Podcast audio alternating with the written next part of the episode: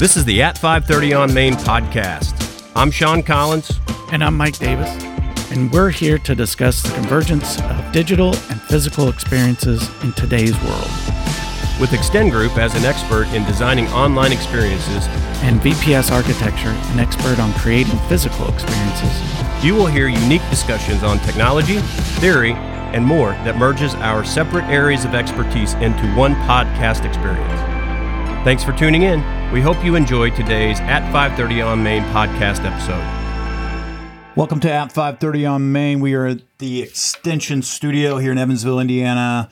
Uh, we have an awesome hour set aside here today. Lots to talk about.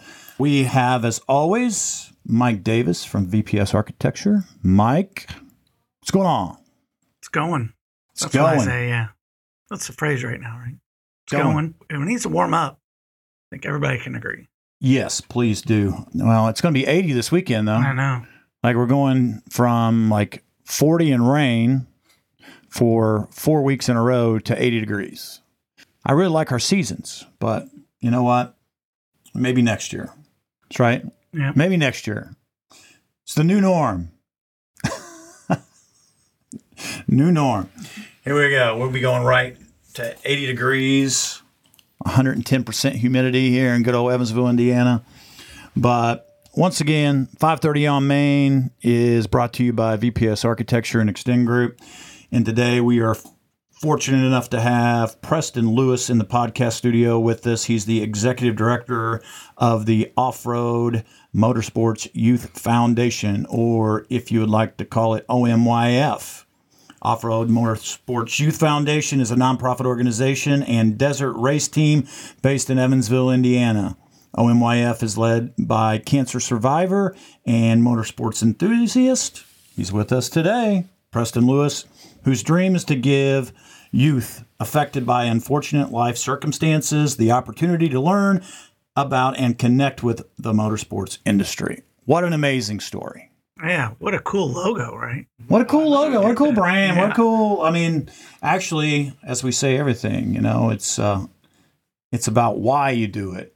And uh, when when you hear Preston, you'll understand why he's having such such uh, success uh, building this dream of his. But you know, Preston, give us take us on a little uh, road course, if you will, of how you got here. a quick little roadmap. little roadmap, Little if you will. roadmap, Yeah. Well, you know, uh, the journey's definitely been a roadmap. It's had its ups and downs, left and right. It's gone everywhere. But the quick roadmap, we could take up the whole podcast just talking about how we got to this point. But, uh, you know, essentially, this all started back in 2016. I was diagnosed with leukemia. I ended up spending over three and a half years on treatment. I ended up spending over 360 days stuck in a hospital room, you know, dealing with all of my uh, health issues and all those battles. Prior to that, I was always involved in racing. I raced motocross uh, when I was younger, but due to all my uh, medical diagnosis, that I was forced to give up all of those past activities. There was no more motocross. There was no more of that for me. So that's when I kind of turned into the uh, the next avenue of racing. I started pursuing the desert racing, getting involved in that. Um, you know, just from a uh, a distance. Yeah. And that's when uh, I was able to connect with Make a Wish, and they really uh, stepped up and helped me turn this f- foundation into a reality.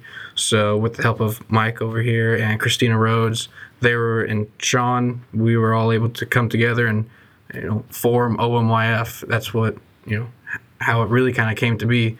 Make a Wish stepped up and was able to help me pursue all the legal aspects of forming a foundation, which is much greater than most people think. You know, Yeah. going into it, it's you know, it's not just two or three pieces of paper. You know, it's books and books of stuff and letters and forms to fill out, and you know, you got to appoint your board of directors, get all those people on board, and build an entire team that's got the same motivation, the same end goal, and the same dedication to it. You know, it uh, that's really what it boils down to. So throughout all that process, I was actually able to still go to high school. I graduated high school. I was able to attend the University of Southern Indiana for a year. Um, while I was on treatment, though, and in high school, I attended the uh, the tech center down here on Lance to be oh the Southern Indiana Career and Tech Center. That's where I went for two years and was able to uh, come out of there with a degree in uh, architecture or architectural design, mechanical design, and uh, drafting. Uh, was able to receive the Kiwanis Award in Excellence in, in Engineering, and I was able to uh, leave there with a certification in SolidWorks 3D modeling. So those are kind of all the steps that I have combined to get to where I am right now, along with a lot of hard work and dedication to make this program work. You know. Yeah, I can remember when you were in here and we first started talking about it. You said, you know, you, you were you were talking about the motor uh, cross and the way you raced at one point, and you know the ability to do that was really no longer because of the you know pressure on on everything. Uh, in the body, and you said that you and your dad really spent a lot of time watching desert racing, right? Started watching Baja and the series, and that was like an immediate connection. Yeah, yeah, that was, you know, it's kind of a natural transition for most motocross guys to go that route later in their careers, just because, you know, motocross is so hard on your body in itself that yeah. by the time you're in your mid to late 20s, you're kind of old news for the sport. And, uh, that's time for you to transition into something else. And Baja is really a a normal place for them to go it's free and open. There's not as many rules and regulations and politics within the racing. It's more of a family oriented race, something that, you know, people from the Midwest can relate more to dirt track racing. You know, it's more family oriented, it's more grassroots. It's not the uh, glamour of NASCAR per se. There's a lot more. Uh, glamour being drawn to it now as the sport's growing and developing more into a social media icon. Yeah. But there's still a lot of history and a, lot of families that just do it because they love it, you know, and that's what really drew me into it. And through thick and thin, I'm sticking with it, going for it no matter what, you know, and, and want to bring more kids involved into it, get them to where they have those opportunities just because it's such a hard sport to get involved in unless you have that connection or that family name to go off. It's near impossible to get involved at a competitive level. So that's really what the whole goal of OMYF is, is to teach them the life skills to where they can get involved in the foundation, get involved in the racing, get their hands dirty, learn what they like within the racing, and take all those skills that they have learned and apply it to a career that they want to form for themselves in the future. Yeah, that was day one evident of like I can remember Mike walked in and said, "Hey, we like to introduce you to Christina and Preston, and there's an interesting, you know, opportunity here and what that looks like." And you know, the thing that struck me the most was just the want to not only go racing, but to really pass that excitement on to others who may not understand what that really looks like. And that was what two years, three years ago. Three years ago. I mean, three years ago. That was pre-COVID, right? Yeah, that was pre-COVID, like a whole year in advance. Yeah, yeah. So they were just starting, I think, to talk about, oh, there might be this thing coming, and you know, you actually launched this where? Oh, so we launched this at PRI in what be 2019? Yeah, 2019. Yeah, so PRI in 2019, we launched. We had our uh, press meetings and everything up there. Yeah. There's a whole big to do. Um, a lot of coverage, uh, a lot of interviews, things like that. And then what?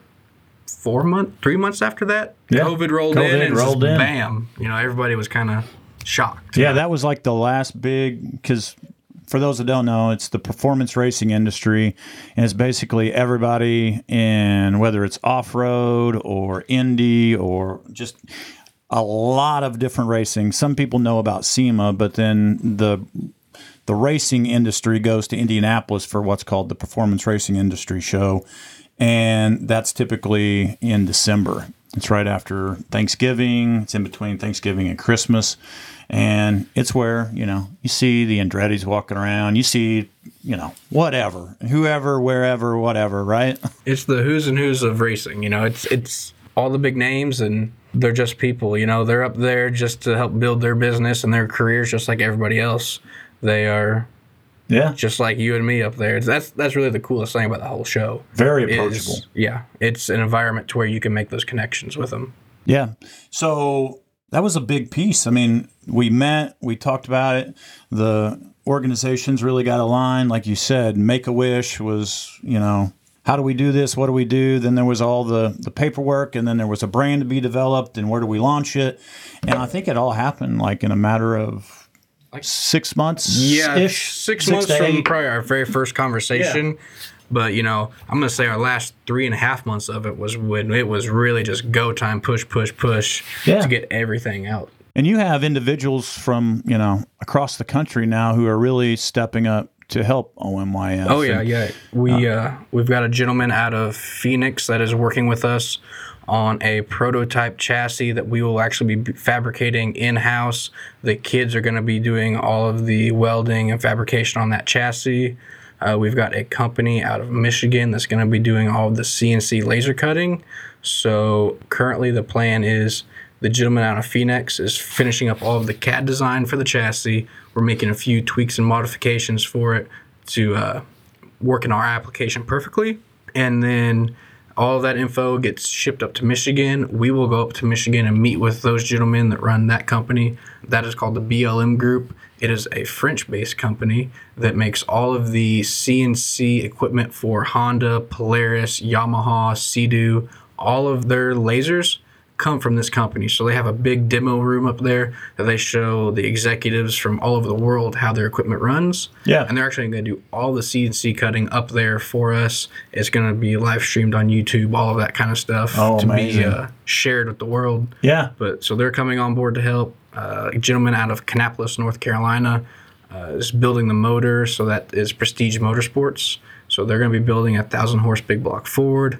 Uh, we've got a company out of uh, Wisconsin doing all of our driveline components, it's Nyapco, and you know the list just goes on and on. NGK, all kinds Yeah. of places like that. They're really stepping up to help get more kids involved and teach them all aspects of racing, just not behind the wheel stuff. Yeah, and you have even you know board members. Uh, Detroit, is that right? Yeah, Yeah. yeah. Keith's from Detroit, Yeah. and then we've got Craig. He's from about three hours north of Detroit. We've got mm-hmm. people from Indy, people from here locally, and we've got other people based even as far as Texas and California that are helping. But you know, they are they're helping share their knowledge, you know, in Yeah. in their best ways, you know, and that's what a lot of our our help comes from. It's just people that want to share tidbits here and there, you know, because all that information gets compiled together, and essentially you then have a better roadmap to success. Yeah, so we went through and we you had the press conference and then as we said we went into this thing like we've never seen before for like 2 years, but the whole time you really kept going and tell us let's say the fabric of the brand and Off-Road Motorsports Youth Foundation and those relationships that you formed. You didn't really just stop during COVID. You had a series of wins during COVID including the facility and a few other things, right? Yeah, we uh, through COVID we just kind of changed our mode of attack for that. You know, Yeah. we kind of started doing some stuff the old school way. So just writing letters, just handwritten letters with some information, and get online and start looking up addresses for people that I thought might want to help. And you know, just the cost of a stamp and a little bit of paper and time. Just started churning out letters. I think in one day I just sent like 65 letters out. Yeah. And I was like, I don't know if this is made to the people that need it or not, or who knows. And then give it a week or so, and then make phone calls to those people and say, Hey, I think you got some information in the mail from me. Let me introduce myself. And you know, some people said, Oh, I, I don't really know, or I'm too busy. And then, you know, you just need a couple to say, Yeah. And you know, one of our biggest breaks was um, uh, Rick Geiser. So he is part of the Geiser brothers. They build uh, and produce off the shelf trophy trucks for other teams to go race. So they're kind of the biggest builders of those trucks in the industry. Um, I sent a letter to him and I called him about a week later and he actually picked the phone up. I managed to get his direct contact number. He picked up the phone and said, Yeah, I've got your paper sitting right here. I will- had a note written down to call you tomorrow.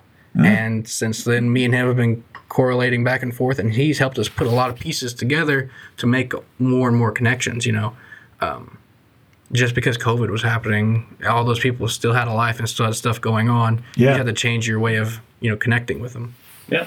So, So you you now also are pretty much you have you have the foundation, Mhm. you have the connections, Mhm. you actually have a shop now too, Yep. right? Yeah, we uh so we left in for SEMA last year. It would be like November.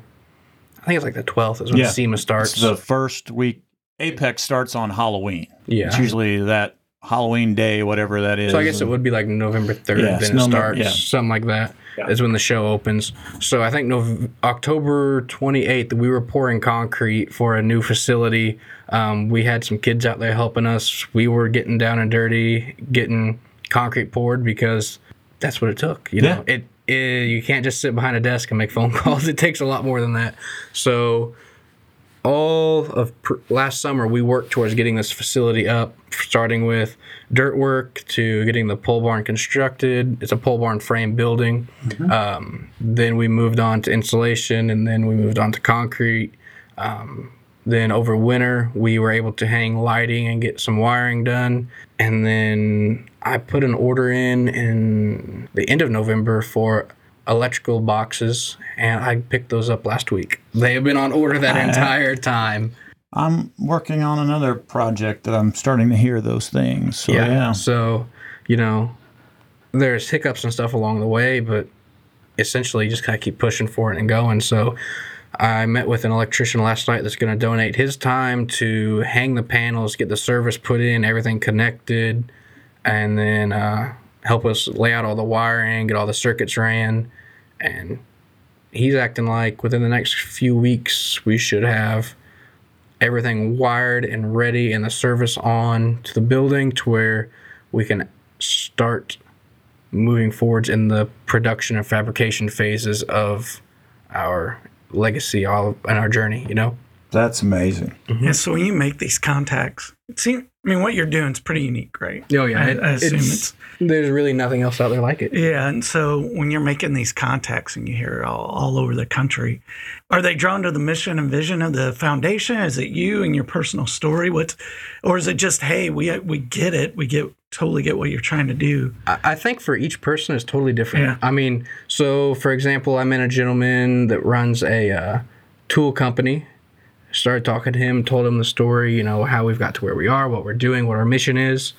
And I think what's really what caught him is he had a granddaughter that had a, a form of cancer, and he was like, "I'm hooked. I, I helped her, and she's, you know, doing her own thing now." He said, "But I want to help more people like that. You meet some people, they like it just for the uh, the coverage of their brand to mm-hmm. see kids working with their brand. You know, mm-hmm. um, there's plenty of people within the industry that already use these companies' tools, use their equipment and stuff.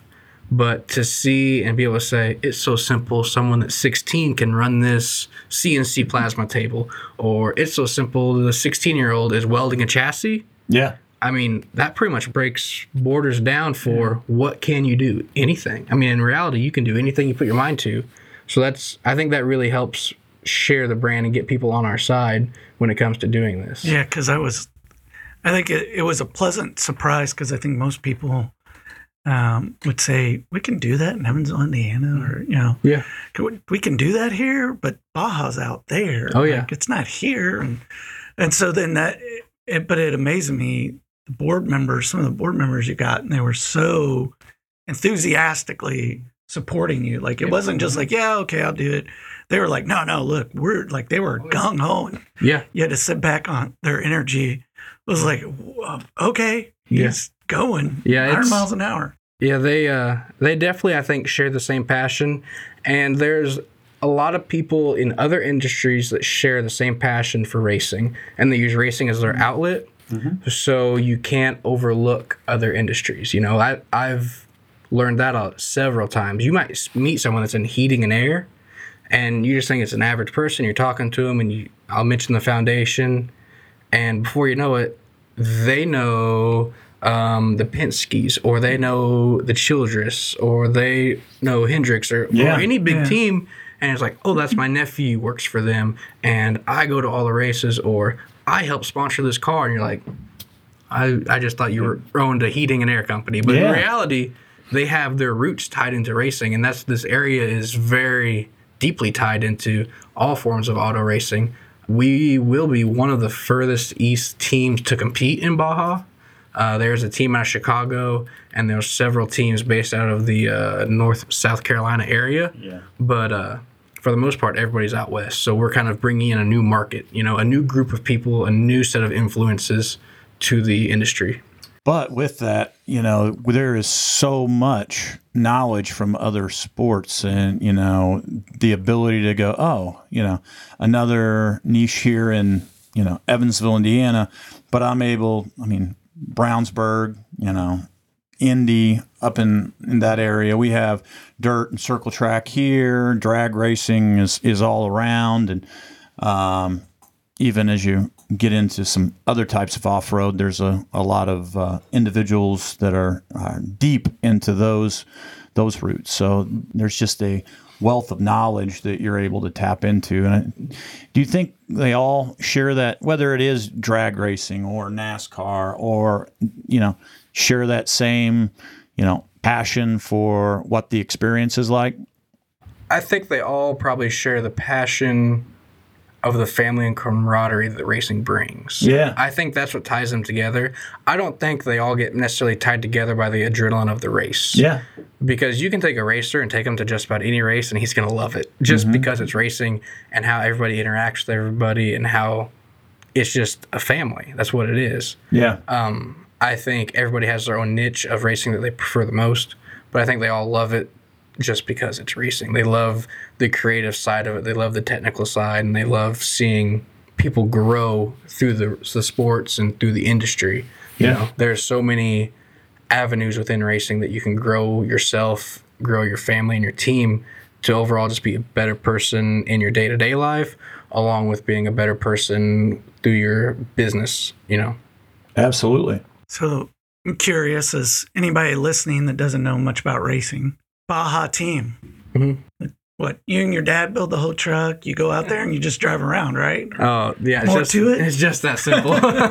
no, no. So, um, a trophy truck team really compiles a ton of different people, and you have to be an expert in several things. You know, every person has to wear five or six hats.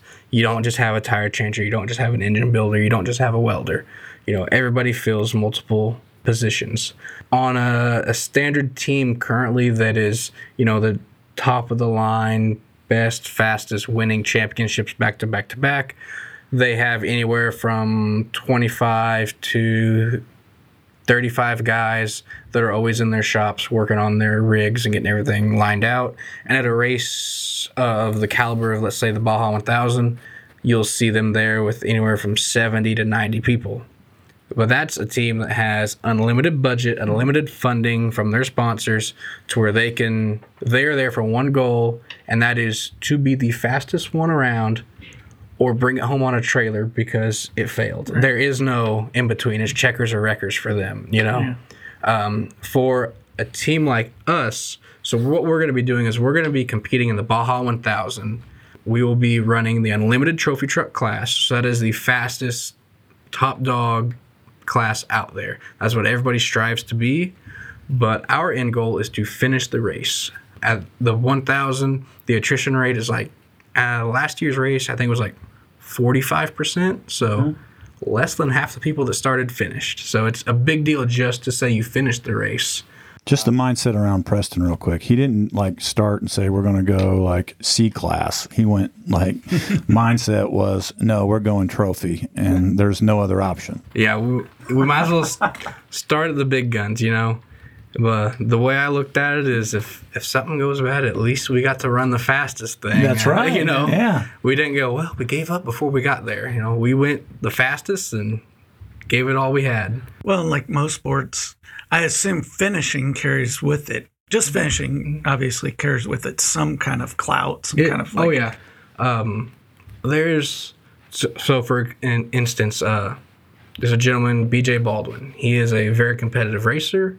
He does very very well. I think he's won two or three one thousands overall. You know they have classes, but overall I think he's won two or three. Um, I think he's won a championship once or twice. Don't fact check that. That could be off by one or two, but several years ago, he went three or four years without even finishing.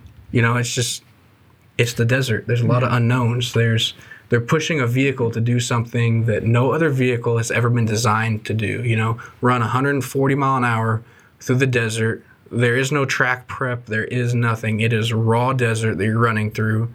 You have 40 inch tires, thousand horse, 35 to 40 inches of suspension travel in the back. You know, 28 to the mid 30s in the front, and it is just beating the truck the whole time. Eight foot berms and whoops that you're blasting through.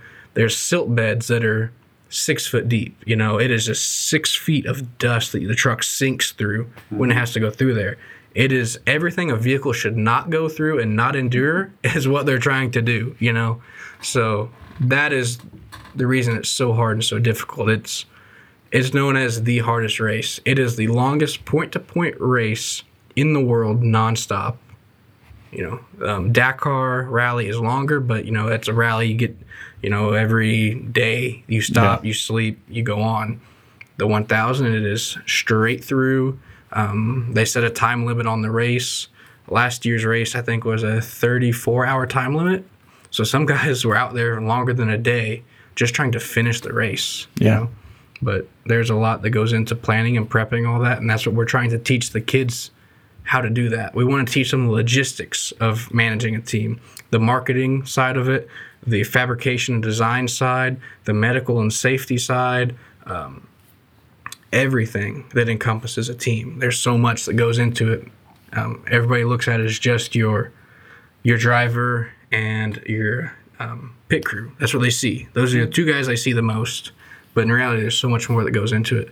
So to circle back, there's a lot of people that go into making this team move forwards, and there's a lot of people that even on a standard team volunteer their time just to get experience out there, and that's how how OMYF works. Is we Yeah. get you know a lot of people from the industry that want to volunteer some time and volunteer some knowledge to help make the next generation of racers better and overall just make the next generation better over Yeah. you know they don't necessarily have to stick with racing for their lifelong career. Um, all the knowledge they learn transfers to other areas you know. If you want to be a welder on a trophy truck you can be a welder on anything else. It's still steel it still follows a lot of the same guidelines and uh, to put something like that on your resume that you competed on a youth-based race team in the Baja 1000 and finished that race, that carries a lot of weight with it to a potential employer in the future. Yeah. So I'm I'm going to mix up my question before Sean jumps back in. I see he's taking notes, but my design question because he's going to ask his, but really tying into that, it's like, okay, design wise, Mhm. not what you use every day that's well designed, because I'm sure there's stuff in your shop, but what's the differentiator on a your Baja truck that On the truck, yeah what do you re- how do you design it you know like indy cars it's all about the Mm-hmm. the shape and the, what you get away with and nascar has their little tweaks that they do to design what what's the design aspects of the truck where you can be more competitive or gain an advantage you could ask 20 different people this question. I guarantee you'd get 20 or 30 different answers. They all have their own opinion. Um, well is it Well, custom to yeah. the driver or to the race is more custom to the race, but every driver will tweak the truck a little to make it perfect for them. The the challenge with that is you're gonna have four drivers in this truck for one race. So you're always swapping out. You've got four drivers, four co-drivers that are always switching out to keep you fresh and on your toes for, you know, being out there for such long hours in such harsh conditions to me, the most crucial design part of it is going to be your suspension. That's what takes care of your driver and takes care of the truck. You know, if your driver's getting beat around in that seat and getting slammed into the belts all the time, it just fatigues them. They get off their mark. They're worried about, man, my shoulder is really killing me. Mm-hmm. You know, a lapse in thought like that at 100 mile an hour in the desert in the dark that's oh I blew through a corner or I got down into a wash and we can't get out or you know mm-hmm. you you break something that way. But also a rough suspension is going to transmit vibrations through the chassis and fracture welds. So they're kind of right now within the chassis industry they're kind of changing some of their design characteristics on where they're placing engines and how they're designing all the suspension to help make just give it a softer ride overall But I would say definitely your suspension is your biggest factor. That's the most secretive part of the uh, the racing. But I would ultimately say suspension is your biggest factor. Average viewer's not gonna pick that up probably, right? I know I there's a dirt track chassis builder that we chat with, and he's like, you know, if you're winning and you go over and hang like a a weight, fabricated weight on your back right suspension, everybody that's doing it will do it. Oh yeah, it's a head game. That's how racing is. There's head games within it. You know, you can hang a wing on it, and it can do totally nothing. Yeah. It can do nothing, mean nothing, except look cool. And I guarantee the next race, there's gonna be six cars with that wing on it, just Yeah. because they think that's what you're doing to win. Within Baja, there's definitely people that have secrets in how their ways work. I'm gonna say there's less of it, just for the simple fact that a lot of the race relies on luck. You know, you can be out there and just have a, a freak part fail. You know, um, in this year's uh, San Felipe 250, I think Bryce Menzies had a fuel pump go out, and that took him out for the race. His team was a multi-million dollar race team that goes out there for a 250 mile race. They had 85 people out there Yeah. just I mean, it's still a long race, but that's a lot of people to feed, house, transport down there. Um, they run a helicopter, so Bryce does not drive his truck to where he's going to pre-run. So, for a little bit of backstory behind the Baja 1000, you get to pre-run the track for several weeks before the race just to try to make track notes and memorize your course and know what you've got against you're going up against mm-hmm. but Mother Nature, so everything's changing. So he tries to do his pre-running right before the race, like five days before. He wants to have all of his pre-running done, take one day off, and be ready to race. That's his goal. Mm-hmm. So he'll have guys drive his pre-running truck out to mile, let's say 150, and he's going to do 150 to 250 that day. And they'll fly a helicopter out, drop him off. He drives that, gets out, hops in a helicopter, flies back so he can get some rest, and lets the crew bring his truck back. They tech it that night, go over it, make sure everything's perfect, move it out to another mile marker the next day. He flies out, bam. And that's how they do it because they have that at their disposal. Not every team has that, so every team does all that differently, you know? Mm-hmm. So you design your truck around things like that, you know? So, youth is in your name. Like you're a young guy and you have a younger brother, and you know your team is there, but the youth of today. Why is that uh, an important piece of your experience? Can you say why you why you want to supply that? Because I, I personally feel like a lot of people underestimate the young guys, personally, just from my experience. So, a little background about me is I grew up in an automotive shop for my entire life. You know, my grandpa opened the shop in 1954. It ran from 54 to 77. It closed in 77 uh, just because he had some health issues and things were changing. And then my dad reopened when he turned 21 in 88, you know. So he started the business back up, you know, basically from square one again uh, at a very young age. And we're still open to this day. So we've been open 34 years this year. Been there quite a while. And uh, I've always grown up working in the shop, working on customers' vehicles, doing cool custom jobs, doing a lot of different and unique things. But I was exposed to it from a very young age. You know, I learned a lot, have a lot of skills and knowledge that I can share, and uh, do a lot of things that people who have been in the industry for 20 years can't. You know, Yeah. so what I want to do is help give that experience to more people. And I think, you know, if you had 40 years of prime knowledge that you could apply to an industry, you Yeah. could do a lot more rather than spend 20 of it learning. That way you could work for a good 20. You know, if you can open that window up of having the most knowledge you ever had, think of what you have that you can share with someone else. And that's how, you know, that's how success is developed is by sharing and growing and building it. If you hide it all with you and hoard it up and then don't tell anybody, what good did it do? Right. You know? So that that's really why I want to get the young people involved so much is because I want to share with them the knowledge that I've learned, the knowledge that other people have learned to develop really the ultimate ultimate team and ultimate knowledge that they could possibly have. So- because I, I was gonna skip. I was gonna you you mentioned underestimating the youth, and I just want to say, you know, I think sometimes that's true. Mhm. I think other times there's there's a big difference between I want to Mhm. and I'm going to, right? Oh And- yeah, And I think when whenever we got introduced to you, that difference was clear. It wasn't I want to do this, and now everybody just figure it out, let me know, or Mhm. Yeah. put me in a car. It was like, no, this is what I'm going to do. Like it was very clear you were going to make it a success. And what they say, everybody, almost everybody has the want to do mm-hmm. something, but very few people have the desire to mm-hmm. follow through yeah. with it. They do don't. They don't have the drive and the dedication to stick with it. And I think that's harder to teach, right? You can Yeah. teach them how to work on a car and do all that,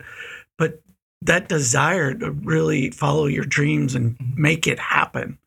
Yeah, and see that's kind of what's neat about the way the foundation is set up is that we want to get the kids involved with us at a level to where they have a desire and a want, and we want to teach them the how.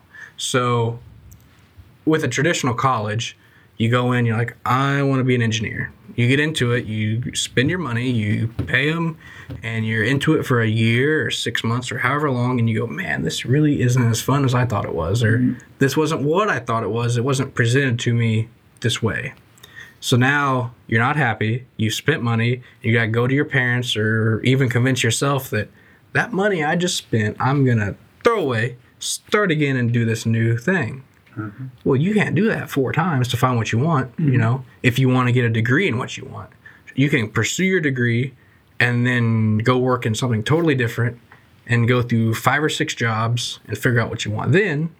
But with the foundation, we want to get them involved and say, you, you know, join the foundation, you're on the team, you're like, hey, I really like welding, I want to learn that. And, you know, we get you involved with some instructors that are coming out and uh, donating some time and they're teaching you how to weld and all this. And it's just not your style. You don't enjoy it as much as you thought, you know. You decide you would rather work more in the uh, maybe some of the marketing and logistics. That's great. Shoot, you moved. You can do this now. That's great. We'll teach you that, you know now you haven't wasted you know 10 months a year two years figuring out you didn't like it you were able to get your feet wet up front figure it out you know from a very introductory level more what you wanted and now you're passionate about it. So you've got the drive you've got the want and now we're just trying to help share the how with you you know? So that that's kind of how the foundation is geared as to where they can learn those skills and maximize their potential just based on what they they want to learn and gain. So you talked about growing up in the auto, you know, you grew up in a shop and you know, you know what benefits it brings, you know, from a personal perspective, it helps, you know, create that drive.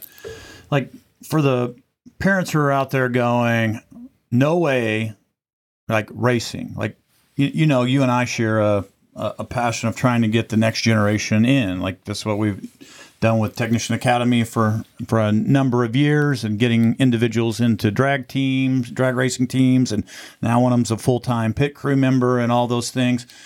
You know, what do you say to the parents to say, "No way, my kid is never going racing"? Like, how do you get the youth of today interested in something that's loud, fast? What is it? To me, I feel like most kids are interested in it to an extent. You know, it's different and it's exciting. Yeah. That's what they're ultimately drawn to is interesting and exciting. Yeah, Um, normally what I would say is, you know, look at the safety side of it. There's a large difference between football and racing, you know. Um, there's a lot of people that get hurt playing football, you know. Yeah. Oh, I tore my knee out and I walk with a hobble for the next 50 years. right. There's guys that run trophy trucks that are in their late 60s and they're driving a truck that runs 140 mile an hour through the harshest desert and they get out and they're perfectly fine. They roll them they you know do all kinds of stuff and they get out and walk just fine. They feel great. So from a safety side it is an extraordinarily safe sport to get into. From an involvement and interesting side there's a spot for everybody. So you don't necessarily have to start out as a gearhead to end mm-hmm. up loving it. You can get involved with it just from a business or a medical side. So um, while I was on treatment, I met a nurse. Me and her are really good friends. Every time I go up for checkups, if I don't go say hi or see her, I'll get a Facebook message that, hey, why didn't you come see me today? I'm like, Yeah. I was busy. I had stuff to do. She's like, that's no excuse. Yeah. So um, she's actually uh, is going to be volunteering time to come down and teach the kids, you know, some health and safety stuff about being involved within racing. So she is not a gearhead at all Yeah. but she loves the idea. She loves the uh, the passion and the connection she can have with kids. So there's a spot for everybody, and the same goes for the kids. If they want to be involved in the medical field, they can you know get their feet wet with us. You know, learn a lot, make connections to where they can have careers set up for themselves. And you know, if they still want to go to college, that's awesome. Go to college, better yourself with education on a, something you're passionate about, and you've got experience under your belt whenever you're done. You know, you're you've slingshot yourself forwards. You're writing yourself the golden ticket. You know, ultimately. Yep. I always like to ask those in the field: Is it the youth that we really need to get to, or mom and dad? I would say it's both, honestly. I think I think mom and dad have to be connected with their kids in order to share the same passions as them. You know, um, I meet so when we were up at uh, PRI, I met a young man, walked up, you know, introduced himself, um, said he had seen us online, he follows us, um, he saw us on the roster for the show, and he walked in like I think the show starts at nine. It was like nine twenty-five, and he just like, beelined into the booth. We're talking to him, and he goes, "I will do whatever it takes to be involved in this." I'm like, "That's great, man." You know, Yeah. talking to him, and his dad catches up to him and walks up, and he goes, "Oh my, uh, we want nothing more than him to follow this. You know, he loves it, and this is exactly what he wants to do. He wants to be involved in racing. You know, what's better than pushing him to the next step? You know, so he already had that connection with his parents of having a passion. They shared the passion with him and pushed him to be better. Um, so I think you have to have some of that connection in the beginning, and that's what racing promotes is that family connection. Um, most drivers have their wives and parents and everybody there with them all the time. There's there's opportunities to spend that time. It's not like a professional football player where they have to be in the gym for six hours a day, five days a week, and no one can come hang out. It bothers them or it's in their way.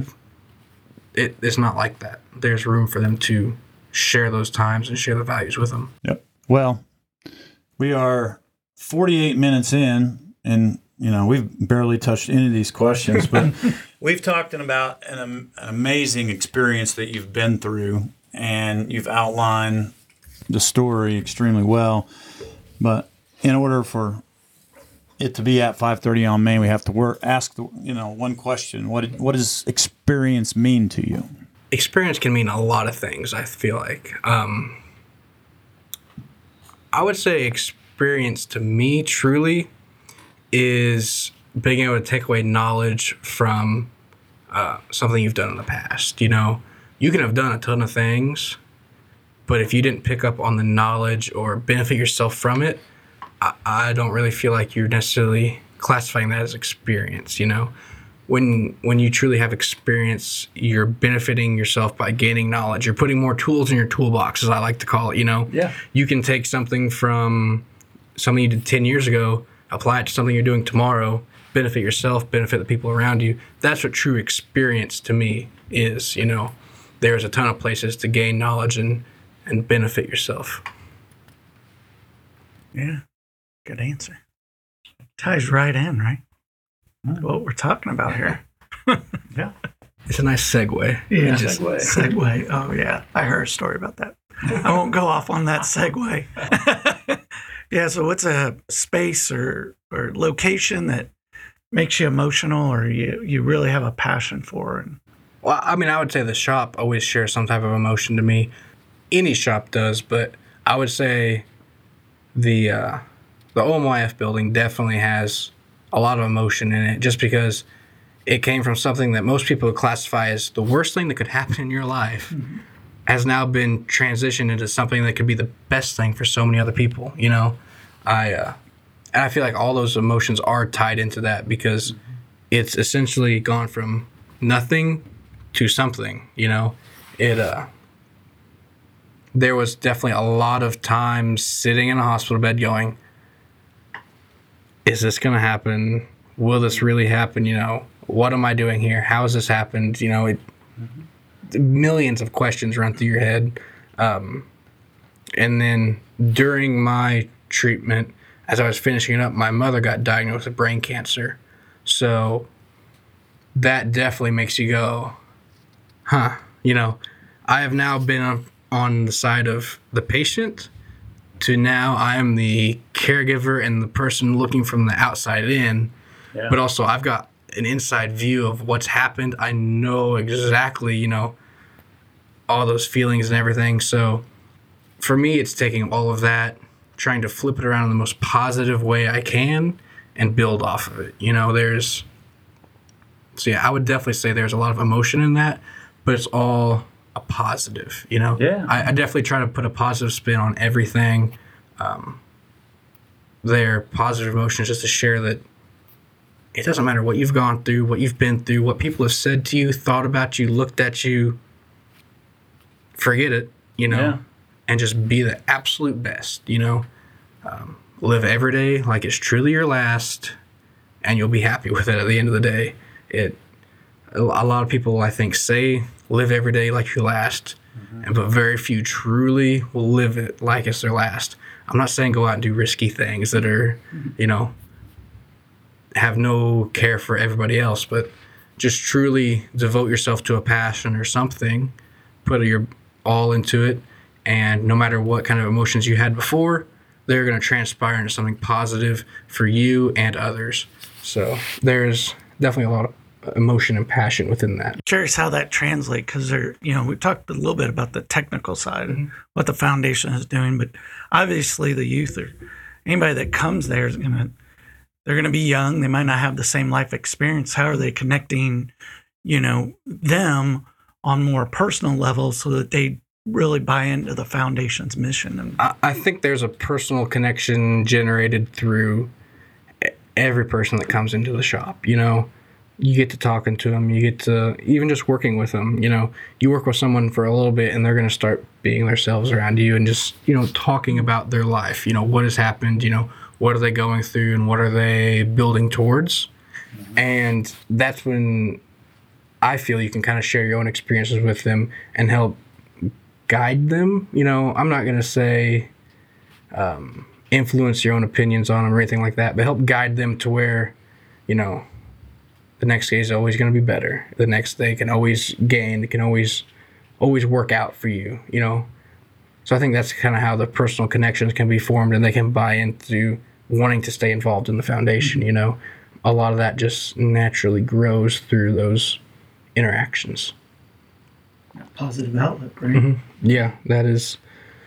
I mean, I, I feel like everybody's got to have one to be successful at, in today's day and age. You know, if you want to dwell on negativity, you could just sit and look at Facebook all day, and and you you'll find plenty of negativity. I guarantee it. You know, but that's not what the foundation's based around. That's not what I'm based around, and most successful people aren't based around negativity. No, I don't know any. you have to want to keep going. Diamonds aren't perfect when they come out of the ground, right? Like I was listening to a podcast and they were talking about they went to a startup pitch and they were cut.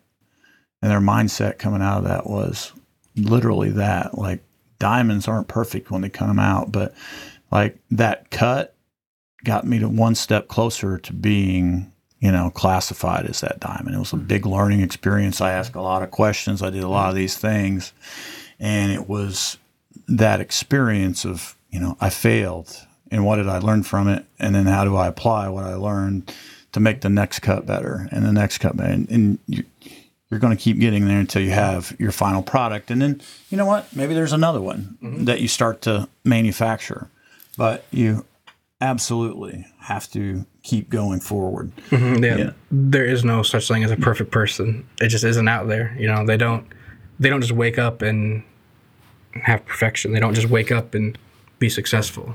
Every person that's successful, you talk to them, they will tell you this didn't work, that didn't work. They told me no, this person told me no, and 50 other people told me no, Yeah. but 10 people said, "Yeah, you can do that." and those are the people that helped them and supported them and had the same vision and bam now look at them you know anybody that's successful within any industry was like formed like that you know So being on, you know, November, right? Is Baja? Is that right? yep So racing this year or even next year, like what when you when you get there and and I know you're getting there, what's that experience going to mean to you as you stand there in the desert or surrounded by a team looking around? Like what do you think is going to go through your mind? boy we got a lot of work to do uh, i'm gonna say it's gonna be such a variety of thoughts you know um, so we went down this year to the race just to help get more experience down there meet people try to lay out some form of a plan of where we should set up you know home base at where should we you know uh, want to set our teams up for meetings and things like that because it's Ensenada. There is, for someone that does not speak Spanish and doesn't read road signs that are Spanish, you have to kind of learn by talking to people and meeting more people and other teams. And uh, it's just a variety of things to do down there to get everything laid out. So I would say initially the feelings are going to be wow, we have a lot to do, a lot to get set up, and a lot of people to make sure they're all on the same page. But I would say once some of the dust settles and it's more ironed out, it's going to be a lot of we finally did it. We're finally here. There's finally a truck on the ground with, you know, some kids behind the wheel. You know, Yeah. we got to get chase trucks down there. We got to get everybody down there to uh, to support the team and make it a success. And it's all free, right? You just you have a money tree, right? You just hit a button and it's there. it's just like Amazon. It just shows up at your door next day. Air. So, because I'm sure some people want to know, like me, well, financially, you know, as a foundation, raising money is important. Oh, it's yeah. important for everything, and Yeah. I'm sure it's some sponsorships and all that. Uh, how do you work through all that financially? So, um, a lot of our sponsors like to help by uh, donating product. So, like NGK and Prestige Motorsports and those places really like to help by just contributing products so that, you know, they can ship out the door and get a, uh, a nice reward on their end from. But uh, we also work with sponsors just for on a, a financial basis. You know, um, some local uh, companies have stepped up and helped us with some of that. We do fundraisers. We sell um, merchandise on our website. Um, all of those sort of things, but we're always looking for more people that are wanting to get involved and help from a financial side, along with a uh, a product side. So, our, our current phase that we're in um, on our roadmap to success is some of our uh, our financial development and product development. Uh, we're working towards getting more equipment moved into the shop, uh, where we're looking for companies that want to help by donating welders and just general equipment. It doesn't have to be brand new stuff. It can be you know used. Um, it can have dents and scratches on it, stuff they can't sell on their to their regular retail customers. But I mean, ultimately, the equipment works the same. You know, it doesn't have to have a pretty paint job on it to work. So that's how a lot of our uh, sponsorship stuff kind of works. What uh, you- you've talked a lot about brands who step up and are helping along the way. In general, like what's a brand, person, you know, uh, organization who's doing it right today? Who has you know living it authentically? What's your favorite right now? And there's so many, you know, there's so many that come from a different perspective and come from a different angle. You know, there's plenty of brands that financially are doing it awesome right now, but maybe don't have the best uh, customer service and relations there. And there's some that do it the complete opposite. They have great customer service, but you know, financially they're just not making it. Yeah, Me personally, I really like to uh, to work with companies like uh, you know Miller Welder does a lot of really good things. We're working to connect with them right now. We haven't officially agreed Yeah. upon anything, but we're really striving to get there with them. Uh, you know, Prestige Motorsports, they're pretty awesome. They're they're taking care of that motor for us, um, but they also come from a standpoint of they want to build the best product for their customer and do it in a timely manner. So that's Yeah. really a big key to it. Um, their business is all focused around building high performance engines for custom cars. You drop your vehicle off with them. They get it set in the vehicle. It runs, drives, gets everything, all the bugs worked out so you don't have to. Yeah. And then you get back a high performance resto mod or, or whatever you're trying to build. They do everything from resto mods to drag cars to now desert trucks. Yeah. So uh, that's what we are kind of. I like companies like that. Companies are willing to to work with a customer, to work with their their consumer on a on a very easy to communicate with field, and they definitely are one of the easier ones to work with. But you know, I could go on and on about the great ones out Yeah. there. You know, Well, Mike's favorite experience now on this podcast is he loves the interview pod decks. It's a series of questions, and you get to pick your unique one. pick right a card, any card, Pick card, a card, any card. Uh, And there's a question there. Not the same one. Yeah. And if it is, we put it in this cup here. Alrighty. So my card says you have 100k, you have to donate or create a charity. What do you do? well, I think I've kind of answered that question already, except I didn't start out with the 100k. Look at that. Man. it's fate, I guess. Fate. Totally accurate, right? Yeah. Yeah. But yeah, that's uh, Well, I'll tag on to that because the one thing I thought of was, and I can't remember the movie, and I can't remember uh, what exactly, but it was a it was a NASCAR movie, and or if it was a show. And uh, okay, I got hundred k. I'm gonna donate it to YMF. I'm gonna get a sticker on the Baja car, and the guy mm. goes out there to see it. and It's like a one inch by one inch sticker, like up by the windshield. And that's he goes, no, that's what it got you. Mm-hmm. and he thought it was gonna be like the whole side of the car or something. Yeah. Yeah, that team and getting there took a lot. I do think that a lot of people do think that, like, oh, I'm going to Yeah. put this on there. It's going to be the whole left, right quarter panel, and it's going to be this whole thing. But it's kind of like what you and I talk about. Well, people say, oh, well, it's just the logo, or it's just you know this, or it's just the room edition, right? Like, why is it that? It, it, it really only took you an hour. Well, it's actually it took us 22 years plus of experience. of this experience to get this thing and all here these people. and all these people. Yeah. So No, I'd donate a hundred thousand. Was it? You're I'd doing donate a hundred thousand, and even if it was bigger, I'd still want it to be that big. Ironically, ironically, Well, I tell you what, I I could get you a sticker that size For a hundred- for a hundred thousand.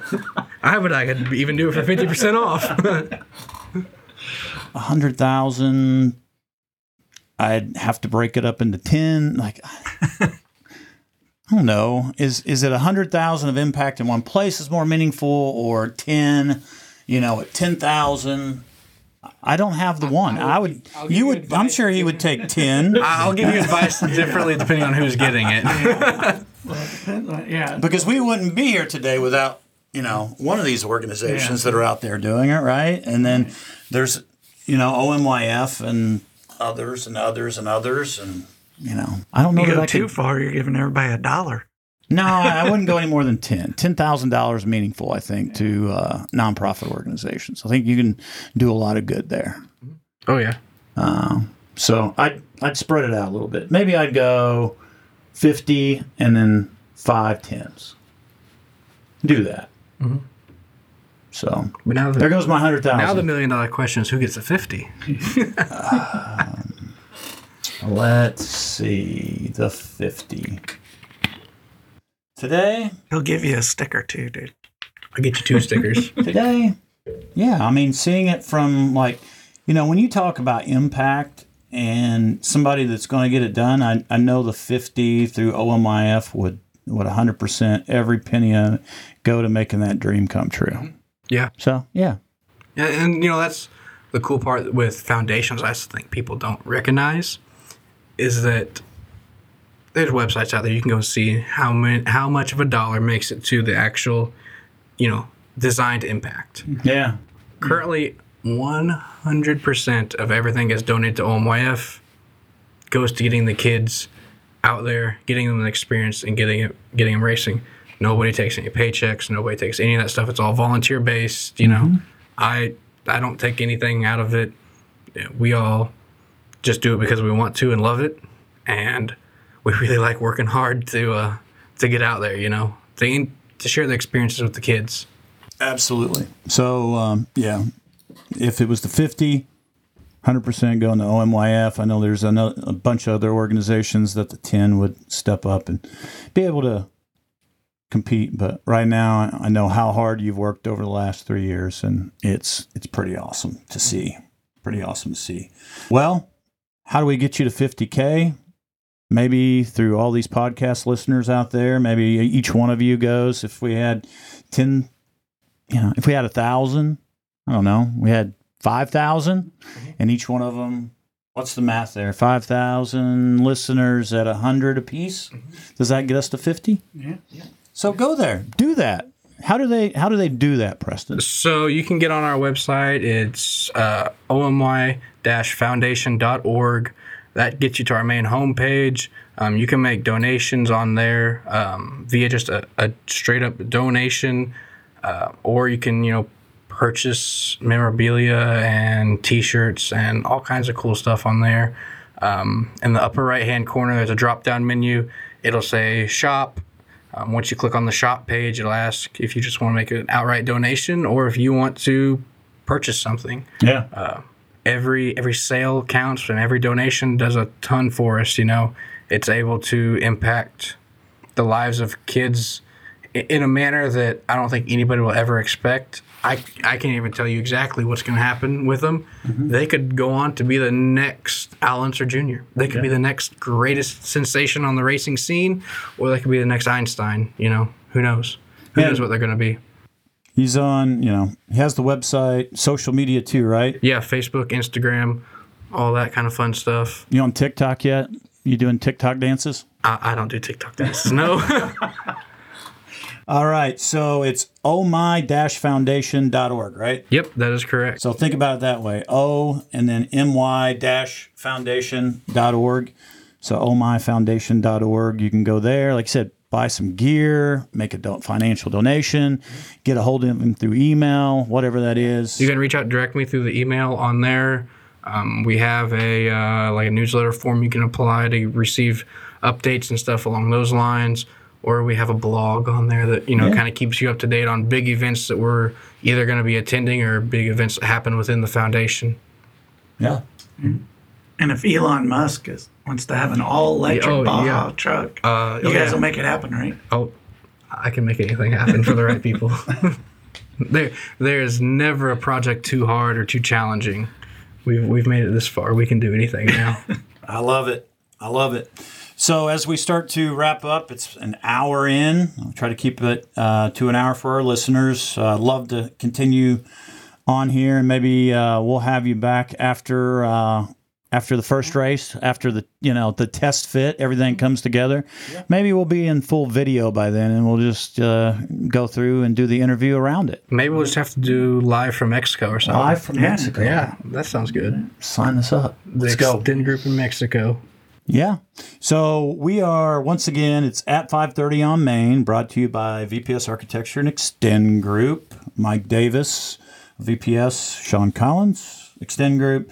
We were honored today to have Preston Lewis, the executive director of Off Road Motorsports Youth Foundation, in with us. Uh, Mike, Preston, thank you for your time. Any closing thoughts? No, thanks. That was great. Yeah, thanks for it. having me out here, guys. It was great talking to you guys again, catching up, and hopefully we can make some extra connections and get some more youngins involved with us. Love it. Love it. So, uh, like the podcast, share the podcast. If you like this story, and I'm going to get to clear, you know, I want to get some self awareness going here. It, this is pretty unique story. I, I don't know that anyone has this track record. He's he's been very uh, deliberate and intentional with every move that he's made. He's right on. Uh, he's self aware. He knows what he wants to do. He communicates the vision, uh, mission, vision, values extremely well. So we need to get him to uh, get him where he needs to go. So like this podcast, share it out. Get on the websites vpsarc.com or extendgroup.com. Tell us if there's someone that you would like to join us on the At 530 on Main podcast. But until then, we've got more uh, coming up. Calendar keeps filling up. Looking forward to the next one, but this was a good one. Thank you for listening to At 530 on Main. Thanks again for tuning in to this episode of At 530 on Main, hosted by Sean Collins and Mike Davis. Please leave us a review and share your thoughts on today's episode. Let us know how you've been inspired or what you would like to hear on future episodes. And if you've enjoyed the conversation, help us spread the word. Share us on your social channels. Message a friend. Rate the podcast. Without you, this experience would not be possible.